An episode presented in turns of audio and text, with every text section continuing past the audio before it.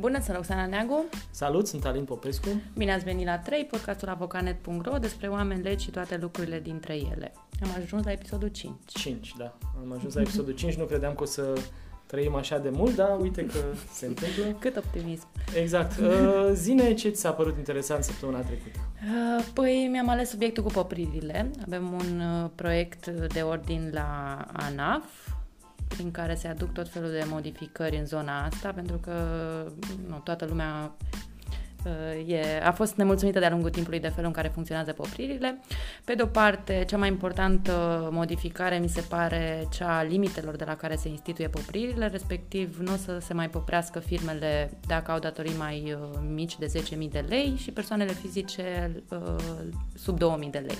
Cu alte cuvinte, nu o să mai vină poprire pe o amendă sau pe, eu știu ce alte lucruri de genul ăsta. Și orice alt, alt tip de creanță. Da, vorbiți de o amendă de circulație sau eu știu lucruri de astea care sunt câteva sute de lei de regulă. Exact. Și altă noutate importantă e cea legată de lansarea unei aplicații care ar urma să fie folosită de fisc și de bănci, astfel încât uh, popririle să fie puse și scoase mai ușor. Și în același timp să nu se mai poprească sume mai mari decât datoria, pentru că se întâmpla asta destul de frecvent. Aplicația asta se cheamă e-popriri și e interesant că înțeleg că a fost construită acum multă vreme sau cel puțin mm, proiectul ei a fost construit acum multă nu vreme. Nu știu dacă al uh, aplicației în sine, pentru că să nu confundăm cu poprirea electronică, care într-adevăr e un mecanism care funcționează și este deja implementat, de, uh-huh. cred că de prin 2017, dar se pare că el nu funcționează suficient de bine, adică problemele uh, continuă să apară. Și de asta se pare că se lansează această aplicație care ar urma să fie ceva suplimentar față de ce avem acum. Din câte înțeleg eu și, mă rog, am văzut foarte multe situații de genul ăsta în trecut, să spunem că tu ca firmă ai fi avut de plătit 10.000 uh, de lei la stat, da? Să spună poprire și pe legea nouă. Uh, dacă ai avea conturi la 3, 4, 5 bănci, în teorie, ANAF îți trimite acea solicitare de poprire la toate băncile.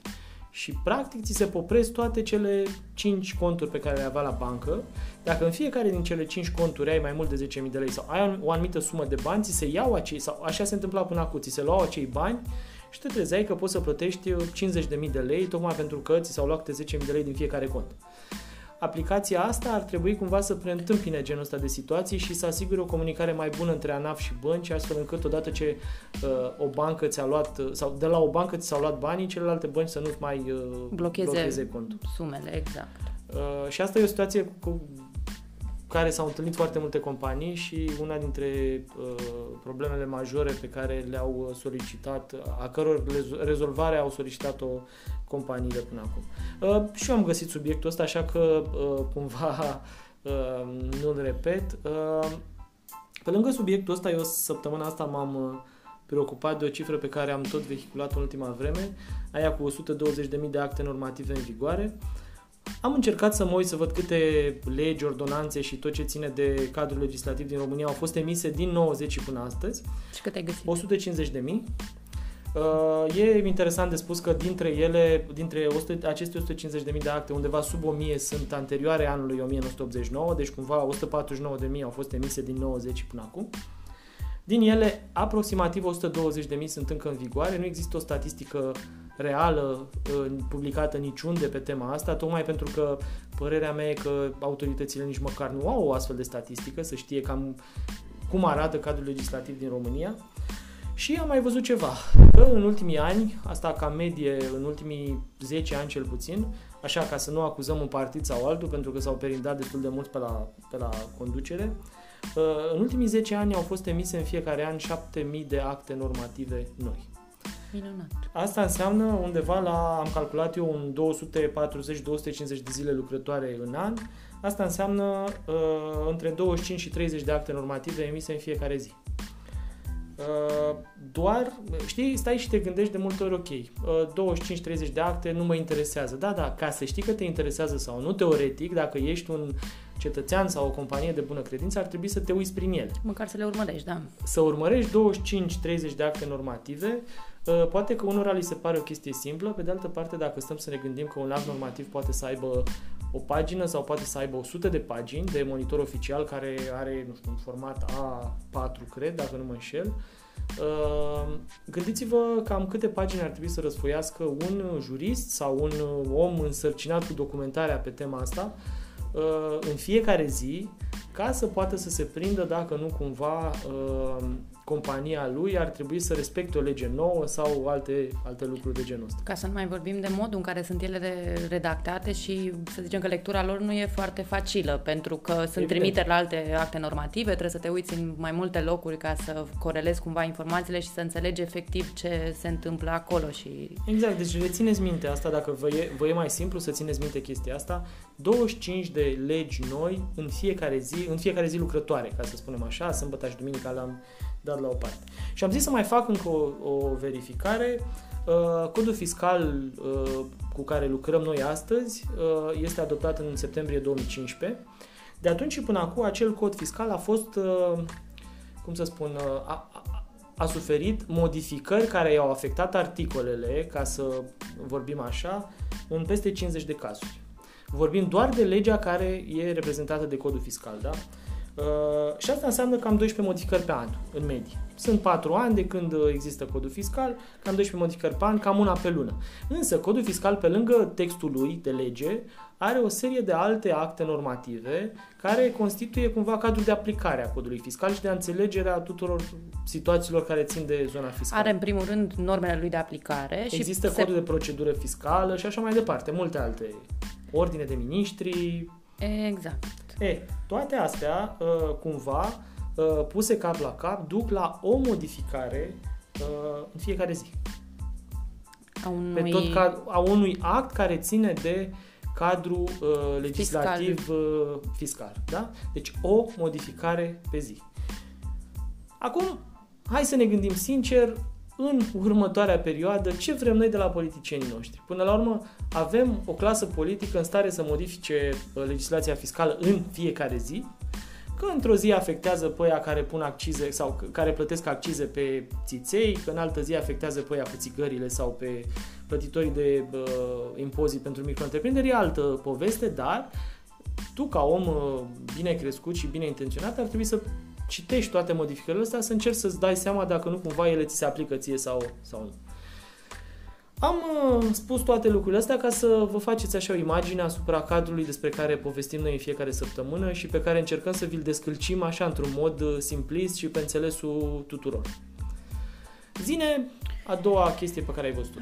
A doua chestie pe care am văzut-o eu se leagă de o modificare la legea societăților, cumva și legea societăților alături de codul fiscal și celelalte uh, reglementări din astea majore construiesc așa cadrul ăsta în care trebuie să funcționeze firmele și de asta de obicei uh, aleg genul ăsta de, de modificări.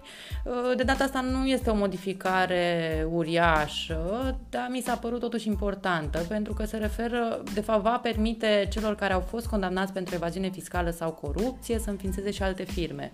Până acum exista o interdicție, o interdicție expresă și, practic, dacă ai fost condamnat în instanță pentru fapte corupție. de genul ăsta, nu mai aveai voie să îți înființezi o altă firmă în viitor. Ori acum, după, după eliminarea interdicției ăsteia, se lasă la latitudinea judecătorului să decidă asta. Practic, prin, după ce îți aplică pedeapsa principală, să-i zic așa, în dosarul tău, în funcție de nu, cadrul infracțional respectiv, el poate să decidă sau nu aplicarea unei pedepse complementare, respectiv să-ți interzică uh, înființarea unei firme. Dar asta o să vină de la judecător la judecător. Am înțeles. Uh, eu mai uh, observat uh, proiectul ăla care tot circulă mai nou și care sunt sigur că o să fie uh, aprobat în perioada următoare, legat de cartelele prepay, care nu se vor putea achiziționa în viitor decât cu buletinul. Uh, e un, uh, e un proiect pe care autoritățile l-au avut uh, de mai multe ori în ultimii ani.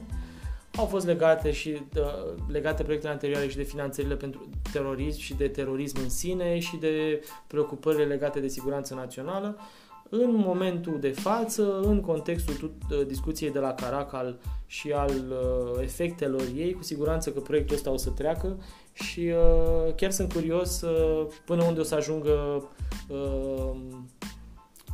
reglementarea, ca să zic așa, pentru că întotdeauna, în momentul în care apare o, un caz care produce emoție în societate, acel caz va fi folosit cu siguranță și pentru schimbări benefice, dar va fi folosit și pentru o întărire ca niciodată până acum a uh, monitorizării pe care autoritățile o fac asupra activităților noastre. Da, e interesant cum uh, justificarea se tot schimbă de la o perioadă la alta și că încearcă să o impună folosindu-se de diverse contexte, ori acum cumva s-a găsit un, uh, o portiță care le permite... Exact. Dacă stăm să ne gândim, poate mă înșel, uh, cred că o bună parte din cazul din Caracal e despre incapacitatea autorităților de a folosi datele pe care le au la dispoziție și despre incapacitatea oamenilor aflați în funcții publice de a-și face meseria ca să fim cumva semi-răutăcioși așa, e ca și cum o să mai aibă acces încă, la încă o informație pe care, pe care să s-ar putea să, să nu poată să o acceseze când exact. e nevoie de ea. Deci exact. nu e neapărat justificat. Uh, a nu se înțelege cumva că avem o problemă cu identificarea oamenilor care folosesc cartele, credem doar că justificarea unui astfel de proiect trebuie să fie una uh, reală mult mai bine. și transparentă. Exact, și expunerea de motive, să spunem așa, analiza care stă la baza acestui proiect, să nu se bazeze doar pe emoție și pe ideea de, uite, facem asta și nu o să se mai întâmple, ci pe ideea de, chiar avem nevoie să o facem, ce gen de alte efecte ar putea avea în societate o astfel de uh, prevedere. Uh, că tot ai vorbit tu zilele trecute, de fapt în episoadele trecute despre amnistie și așa, poate ar fi bine să facem un update că s-a publicat, a și intrat în vigoare, dar nu se poate aplica efectiv pentru că avem nevoie de niște ordine complementare pentru asta, dar nu ăsta era subiectul meu 3. Subiectul meu 3 se referea la cealaltă ordonanță despre care am vorbit noi săptămâna trecută, cea care ar fi, uh, despre care nu știam la momentul ăla mare lucru. Uh, a apărut un proiect uh, la Ministerul de Finanțe, exact cum se spusese, e legat și de rectificarea bugetară, dar pe lângă asta avem și niște modificări fiscale, inclusiv la codul fiscal de care aminteai tu. Uh, am reținut uh, așa o parte din modificări. Ce mi se pare interesant e că nu sunt uh, cele despre care s-a scris în spațiu Presă. public, uh-huh. adică n-am văzut nimic legat de pensii până la momentul ăsta. Deci de asta zic, reiterez ideea de a mm, trata cu, nu știu, oarecare suspiciune informațiile pe care le primim și de a aștepta totuși lucruri oficiale. No, și în ordonanța asta ce avem până la momentul ăsta, Uh, tichetele cadou acordate ocazional vor fi uh, supuse contribuțiilor sociale atât la angajat cât și la angajator. Uh, ce am mai văzut acolo? Înghețarea angajărilor în instituțiile statului. Înțeleg că nu, o, nu o să se afecteze procedurile de angajare deja de, care sunt în derulare. Mai e ideea aceea cu accizarea sucurilor cu foarte mult zahăr. Și am mai văzut uh, legat de amnistia fiscală dată acum câteva luni pentru persoanele fizice care plătiseră contribuția la sănătate pentru venituri mai mici decât salariul uh, minim și s-au, uh, s-au șters datoriile alea, dar există o parte dintre oamenii ăștia care apucaseră să plătească contribuțiile respective Uh, ori acum, prin modificarea asta pe care a, o vrea să o facă Ministerul de Finanțe, înțeleg că în baza unei solicitări ei vor putea să-și ceară banii înapoi. Cam astea ar fi lucrurile cele mai uh, importante pe care le-am uh, observat noi. Uh, da, eu, asta vreau să punctez și eu. Chestia legată de impozitarea sucurilor care au conținut cu za- de zahăr sau, mă rog, nu știu cum e formulat exact în lege. Cumva în funcție de cantitatea de zahăr prezentă pe 100 de, pe 100 de, 100 de mililitri o să se aplice okay, niște... Mă gândeam totuși că într-o formă sau alta, știu că proiectul există în multe țări din, din lume, unele chiar l-au uh, aprobat deja și uh, Uh, citeam, uh, cred că anul trecut, o justificare a unui stat care aprobase un proiect de genul ăsta și care spunea că uh, într-un fel e o taxă pe viciu, pentru că așa cum taxează alcoolul sau tutunul, care sunt considerate vicii și cumva viciile respective pot să producă probleme de sănătate oamenilor care probleme de sănătate într-o formă sau alta duc la cheltuieli publice mai mari. Așa au considerat că și taxarea zahărului în Băuturi uh, răcoritoare. Băuturi răcoritoare ar putea fi o idee similară. Uh, eu nu recunosc că uh, dacă stăm să luăm argumentele pro și contra, am văzut argumente contra de genul era singura mea bucurie să beau băutura X. Ok, o să o bei în continuare pentru că nimeni nu vine să-ți spună nu mai bei pentru că s-a pus acciză pe ea. Da, probabil că o să plătești cu 50 de bani în plus sau cu un leu în plus sau... Mm, da, mie mi se pare un pic perversă modificarea asta pentru că cred că cei care produc astfel de băuturi vor încerca totuși ca să nu crească prețul la raft, să găsească alte artificii prin care Da, să... Asta ține de modul în care companiile respective, până la urmă, își desfac produsele. Da, dar s-ar putea să ne trezim cu alte lucruri prin sucuri, adică alte, ti- alți, ti- alte tipuri de, înduci, de Dacă e să fim îndulcitori. sinceri acum, alte lucruri care să curățe rugina, probabil că găsim, dar totuși dacă pui o, o sticlă de apă și o sticlă de suc și vezi că ele costă la fel, îți dai seama că deja sunt niște lucruri în sucul ăla. Evident, dar zic ca uh, idee, mai s-ar mult putea ca decât, uh, zahărul ăla să fie înlocuit cu alți uh, compuși care să Eu- facă același Așa lucru. e, eu, eu mă gândeam la tot mecanismul ăsta în viitor prin care se vor taxa respectivele uh, băuturi și mă gândeam că se pune timbru pe țigări, se pune timbru pe alcool, uh, abțibildul ăla care se pune pe dopul de alcool, acum o să luăm și o sticlă de cola cu dop, uh, cu, cu timbru fiscal pe ea Plus că dacă avem și o să faci taxa asta contrabandă. cu, cu băutură Băutură răcoritoare. răcoritoare, da. Mă mai gândesc că dacă pui o taxă pe zahăr și zici că e considerată ca o taxă uh, pe viciu, Mhm. poate ar trebui să luăm la rost și alte produse care au un conținut foarte mare de zahăr. Țuica. Pentru...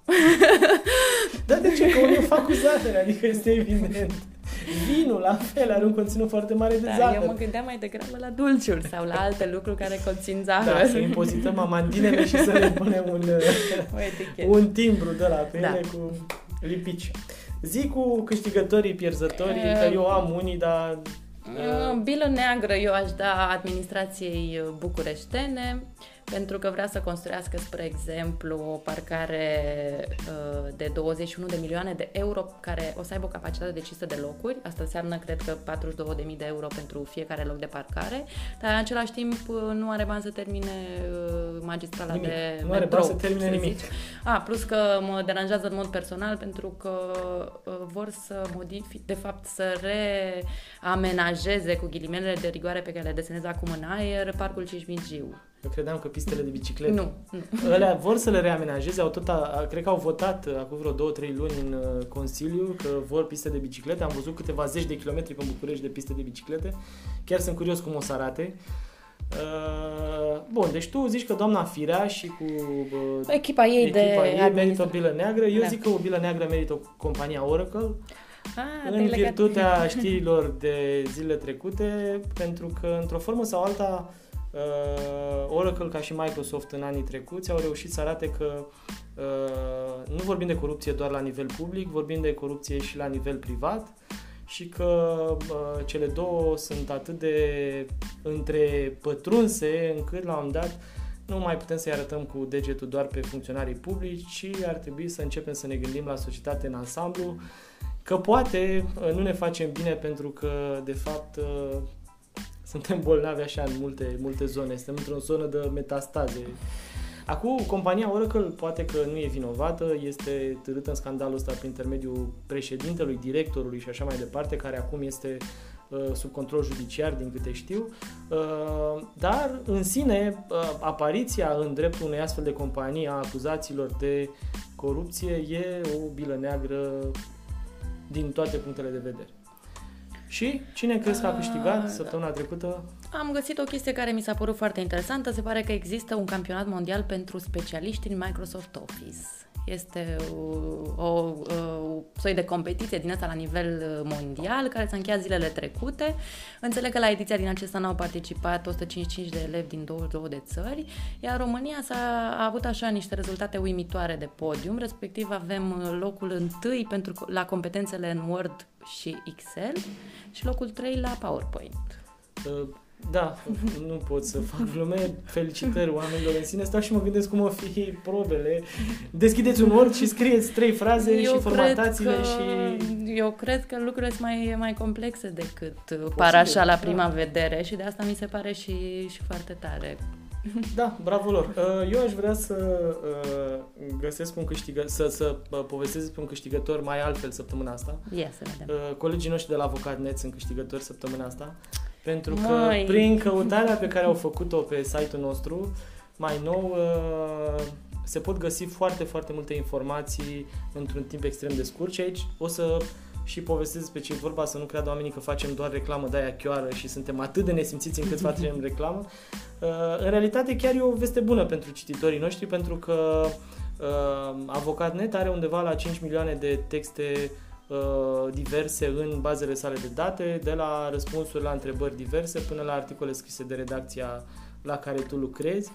Uh, până acum niciodată n-am reușit să legăm într-un mod inteligent uh, toate aceste texte între ele, astfel încât dacă cineva caută ceva să găsească doar textele relevante pentru căutările lui și texte relevante la un anumit moment și așa mai departe. De șase luni am investit într-un soi de uh, engine de inteligență artificială care să pună cap la cap informațiile astea și uh, începând uh, de luna asta am reușit să uh, punem pe piață soluții care să le ofere oamenilor răspunsuri așa.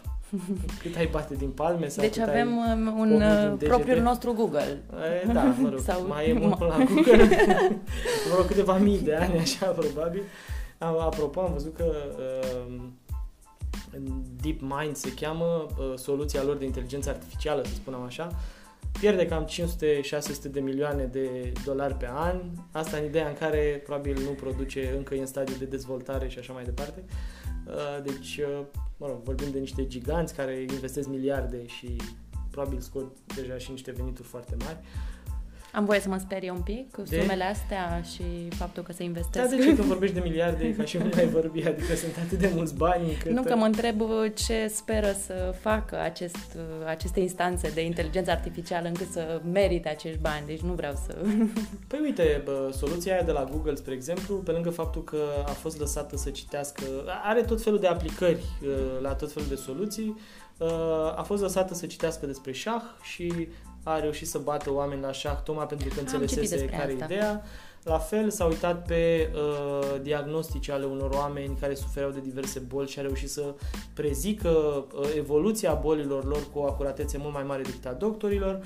Uh, se pare că reușește cel puțin în radiologie să fie la nivelul celor mai buni radiologi pentru că se prinde că ai, uh, eu știu, ce se vede pe o radiografie sau pe un CT sau pe o Uh, pe un RMN, uh, la fel de bine ca doctorii uh, foarte buni și dacă stăm să ne gândim, poate că pare că nu înseamnă mare lucru, dar prin acces la o astfel de soluție, dacă ești la Cucuieții din Deal, unde evident nu o să ai niciodată acces la un mega doctor din lumea asta, o soluție de genul ăsta poate să însemne diferența între viață și moarte pentru, pentru foarte mulți oameni.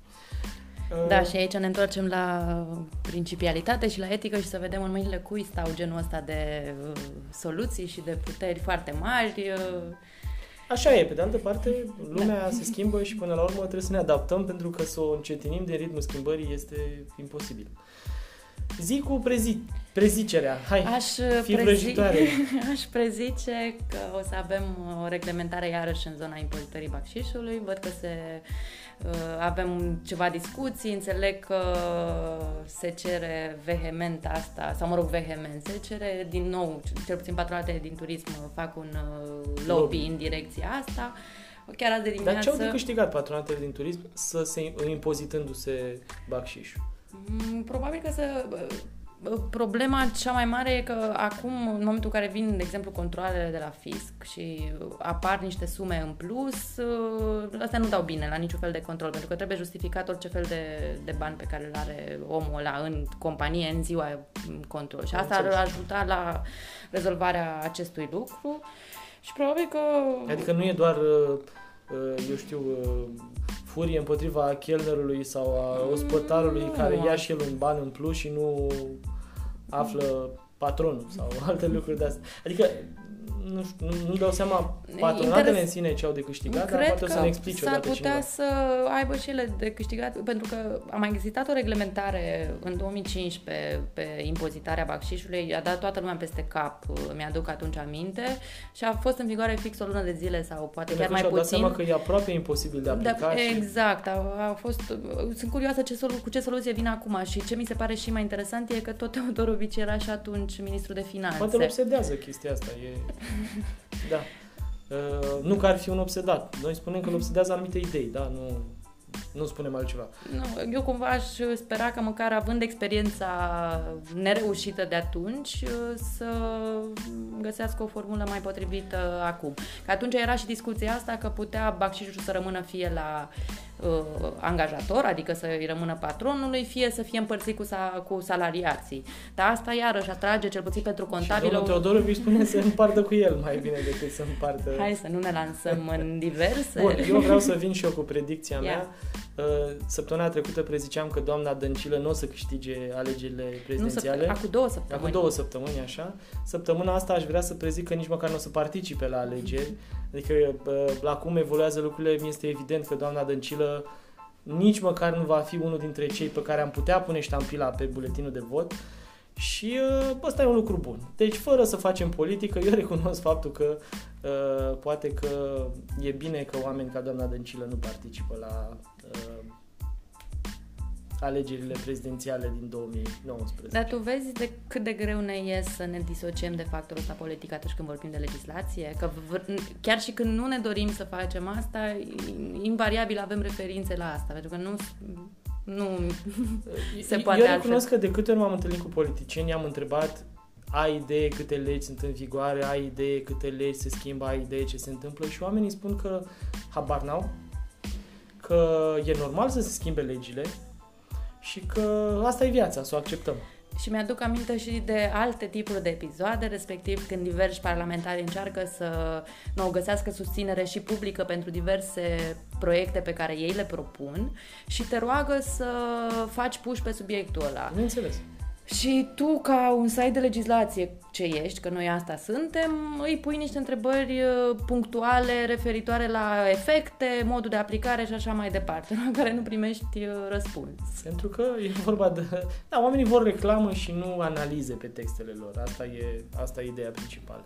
Dar, uh, mă rog, asta e, politicienii cu ale lor, noi cu legislația. Țineți minte ce am discutat azi, o modificare la codul fiscal în fiecare zi în ultimii patru ani, uh, aproape 30, între 25 și 30 de acte normative publicate în fiecare zi, sute de pagini pe care ar trebui să le răsfăiți în fiecare zi să vă dați seama dacă mâine ar putea veni cineva să vă, am- să vă amendeze sau nu. Și taxa pe amandină care urmează, nu? Sperăm că nu, că noi suntem fani aici la amandine. Uh, mai e ceva? Uh, pentru săptămâna asta nu, zic că am vorbit suficient. Uh, mulțumim mult că ne-ați ascultat, sperăm să ne ascultați și săptămâna viitoare. La revedere! La revedere!